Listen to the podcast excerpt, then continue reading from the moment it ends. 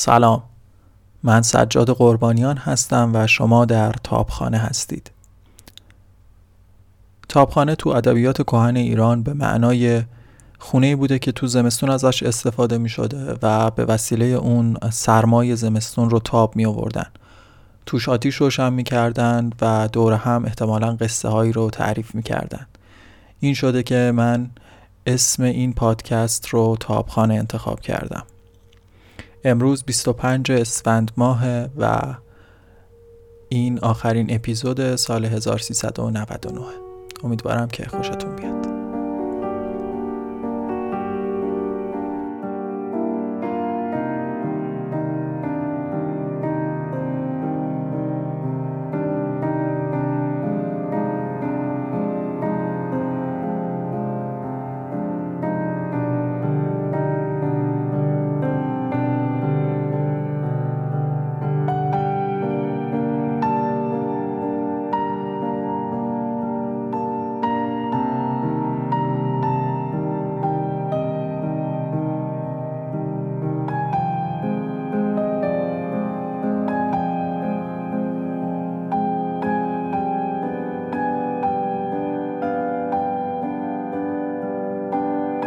دانش آموزان مدرسه حکیم جهانگیرخان قشقایی شیفت عصر کسل کننده ای را پشت سر می گذاشتند.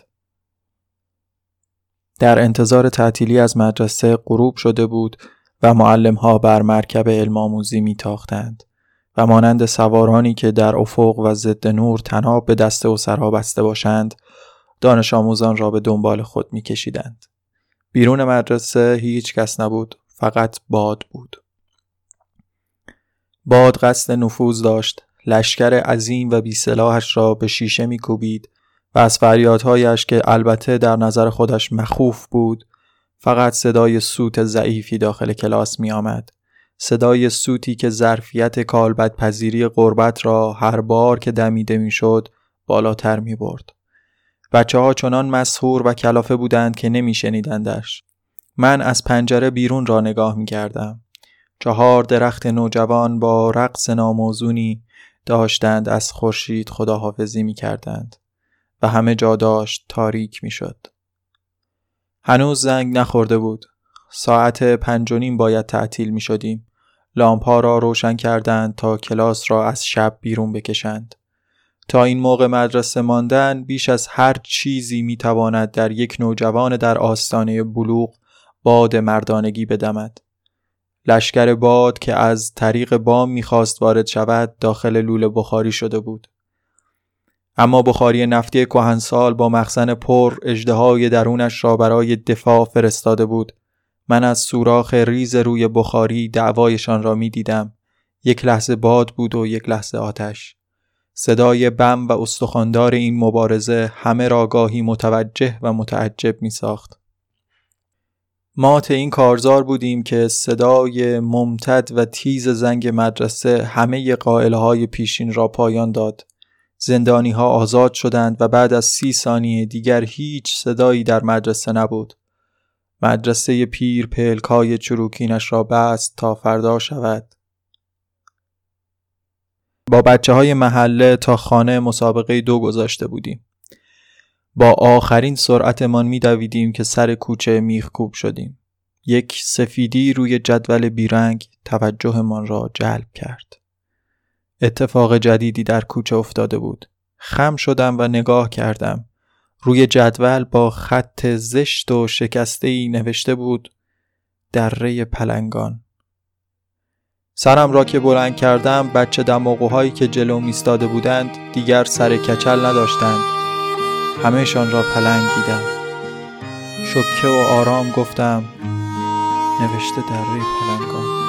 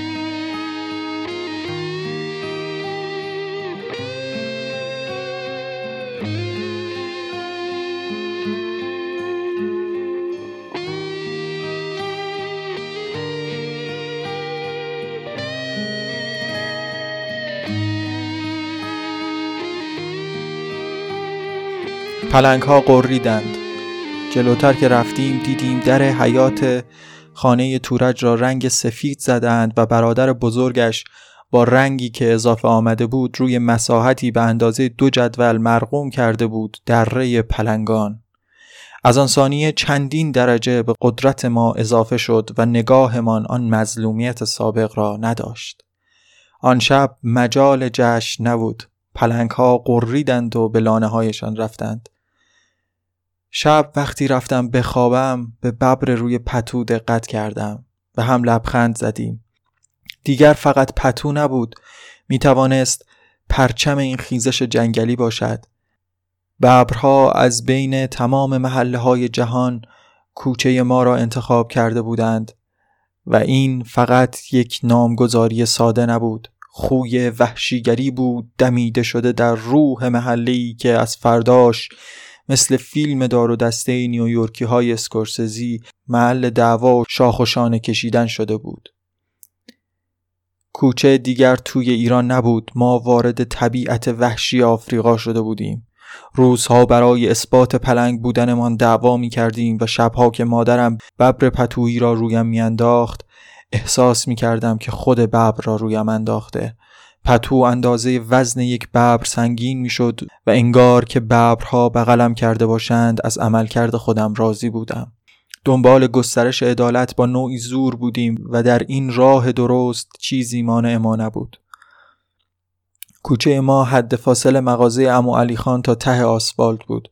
جدولی که دره پلنگان را رویش نوشته بود در یک سوم ابتدایی کوچه قرار داشت. امو حمزه همیشه پژو آبی رنگش را جلوی آن جدول پارک می کرد و عین ابری که جلوی ماه را بگیرد مانع از جنون پلنگی ما می شد. ما خیلی به این وضع اعتراض کردیم. امو حمزه در تاکسی تلفنی کار می کرد و فقط ظهرها و شبها مزاحم ما بود که اشکال زیادی نداشت.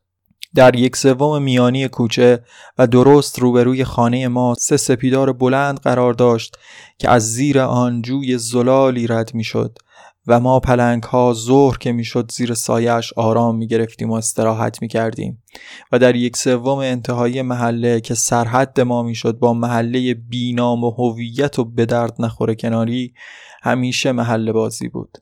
بازی هایی که با فوتبال شروع می شد و با بکس و ورزش های رزمی تمام می شد.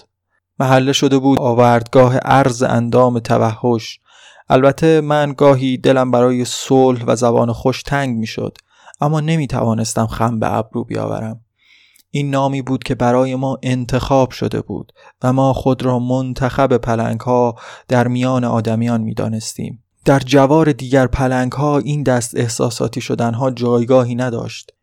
گاهی سنگینی ببری که شبها رویم میافتاد اذیتم می‌کرد. چند باری هم جسارت کردم و پتو را زدم کنار و خوابیدم. صبح که پا شدم دیدم که پلنگ اخم کرده اما پیش خودم گفتم چروک پتوه چیزی نیست. جنونی که قدرت دارد من را و همه را مصمم کرده بود که محله کناری که سهل است جهان را فتح کنیم. همه اینها البته فقط بین ما بچه ها بود. بابام کار می کرد و مقیاس دنیا برای او فرق نکرده بود. مغازه امو علی خان به واسطه دروازه یکی از توریستی ترین محله های دنیا شدن رونق بیشتری به خود نگرفته بود و محله از آن طرف که می‌شد ته آسفالت گسترش پیدا نکرده بود. زیرا که هیچ کس برای عضو شدن در محله دره پلنگان درخواست ویزا نداده بود و برخلاف انتظار فرانکی و آرنولد در خبرگزاری ها تمایلی به عضویت در محله نشان نداده بودند. امو حمزه هم طبق روال می‌رفت سر کار و ظهرها پژو آبی رنگش را جلو دره پرنگان پارک می کرد. ما در کهکشان دیگری در مدار معنویت و قدرت میچرخیدیم و پدرانمان در کهکشان راه شیری در منظومه شمسی و در سیاره زمین در مدار نان میچرخیدند. روزها در عبور بود و شبها در مرور. همه چیز داشت خوب پیش می‌رفت که یک روز سیاره ما نابود شد. بدون اینکه طاقت فرسودگی داشته باشد یک روز صبح بیدار شدیم و دیگر دنیل دی لویز جنگی با ایرلندی ها نداشت و فیلم به انتهایش رسیده بود و اسکورسزی سکانس آخر را گرفته بود بدون اینکه ما خبر داشته باشیم و بدون اینکه قهرمان ها ضعیف بشوند مرده بودند. انگار که قهرمان یک دفعه با شمشیر یک سیایی لشکر بمیرد انگار که پلنگ ها تبدیل به گربه شوند و قایم شوند به کنج و کناری همه چیز تمام شده بود. امو حمزه صبح جمعه شلنگ دراز و شلوول آب را گرفته بود روی پژو و در همین حال که ماشین را میشست آرم ملی پلنگ ها روی جدول توجهش را جلب کرده بود و چنان سابیده بودش که هیچ ازش باقی نمانده بود. خجالت آوران که ما وقتی رسیدیم اصلا دفاع نکردیم. از امو حمزه خجالت کشیدیم و آرم ملی و سیاره من را مثل ماست و در رو در وایسی فروختیم. چند روزی بعد هم آمدند و کل جدولها را رنگ کردند تا به برنامه های عمرانی محله رسیده باشند. و آن دو جدول مونومنتال شدند مثل باقی جدولها. ستاره من را در ازدهام ستاره های آسمان گم کردیم. به نظرم در تقسیم بندی ایران باید دوره حکومت دره پلنگان را جا بدهند. همانطور که زندی و قاجاری و پهلوی را جا دادند و علت سقوطش را بنویسند یک شلنگ از خدا بی خبر دره پلنگان یک جرقه کوچک محلی بود که اگر کمی پا می گرفت سرنوشت ایران زمین را دگرگون می کرد و همه چیز را به نفع پدرها تغییر می‌داد که الان روغن جرأت نکند که کمیاب شود و تخم مرغ خیال کیلوی سی تومن شدن به سرش نزند. ما دیگر هیچ وقت در زندگی اندازه آن روزها احساس قدرت نکردیم. بادمان خالی شد شناسنامه من را شستند. و هیچ کس پیگیر نشد تا برایش المصنا صادر کنند.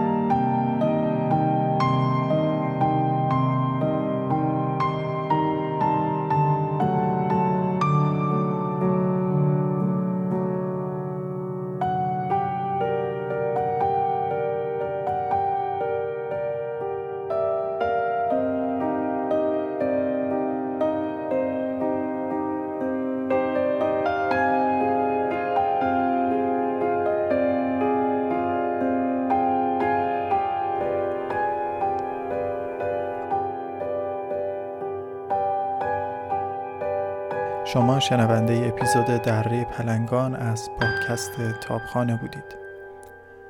خب من کمترین کاری که اینجا می‌تونم بکنم اینه که از کسایی که توی ساخت این پادکست به من کمک کردن تشکر بکنم. از مهدا تشکر می‌کنم به خاطر اینکه تو ساخت کاور و تدوین و انتخاب موسیقی خیلی کمکم کرد و می‌کنه از محمد که بدون اون این پادکست اصلا شکل نمی گرفت و البته لازم می‌دونم اسم آهنگ هایی که توی این اپیزود استفاده شد رو بگم. شما شنونده قطعه Spring Waltz از امین علیان و Old Friend بابک سفرنژاد بودید و در ادامه هم آهنگ Dance of Spring شهرداد روحانی را میشنوید. این آخرین اپیزود سال 1399 بود. امیدوارم سالی که داره میاد بدون کرونا و برای هممون خوشیامون باشه. عیدتون مبارک.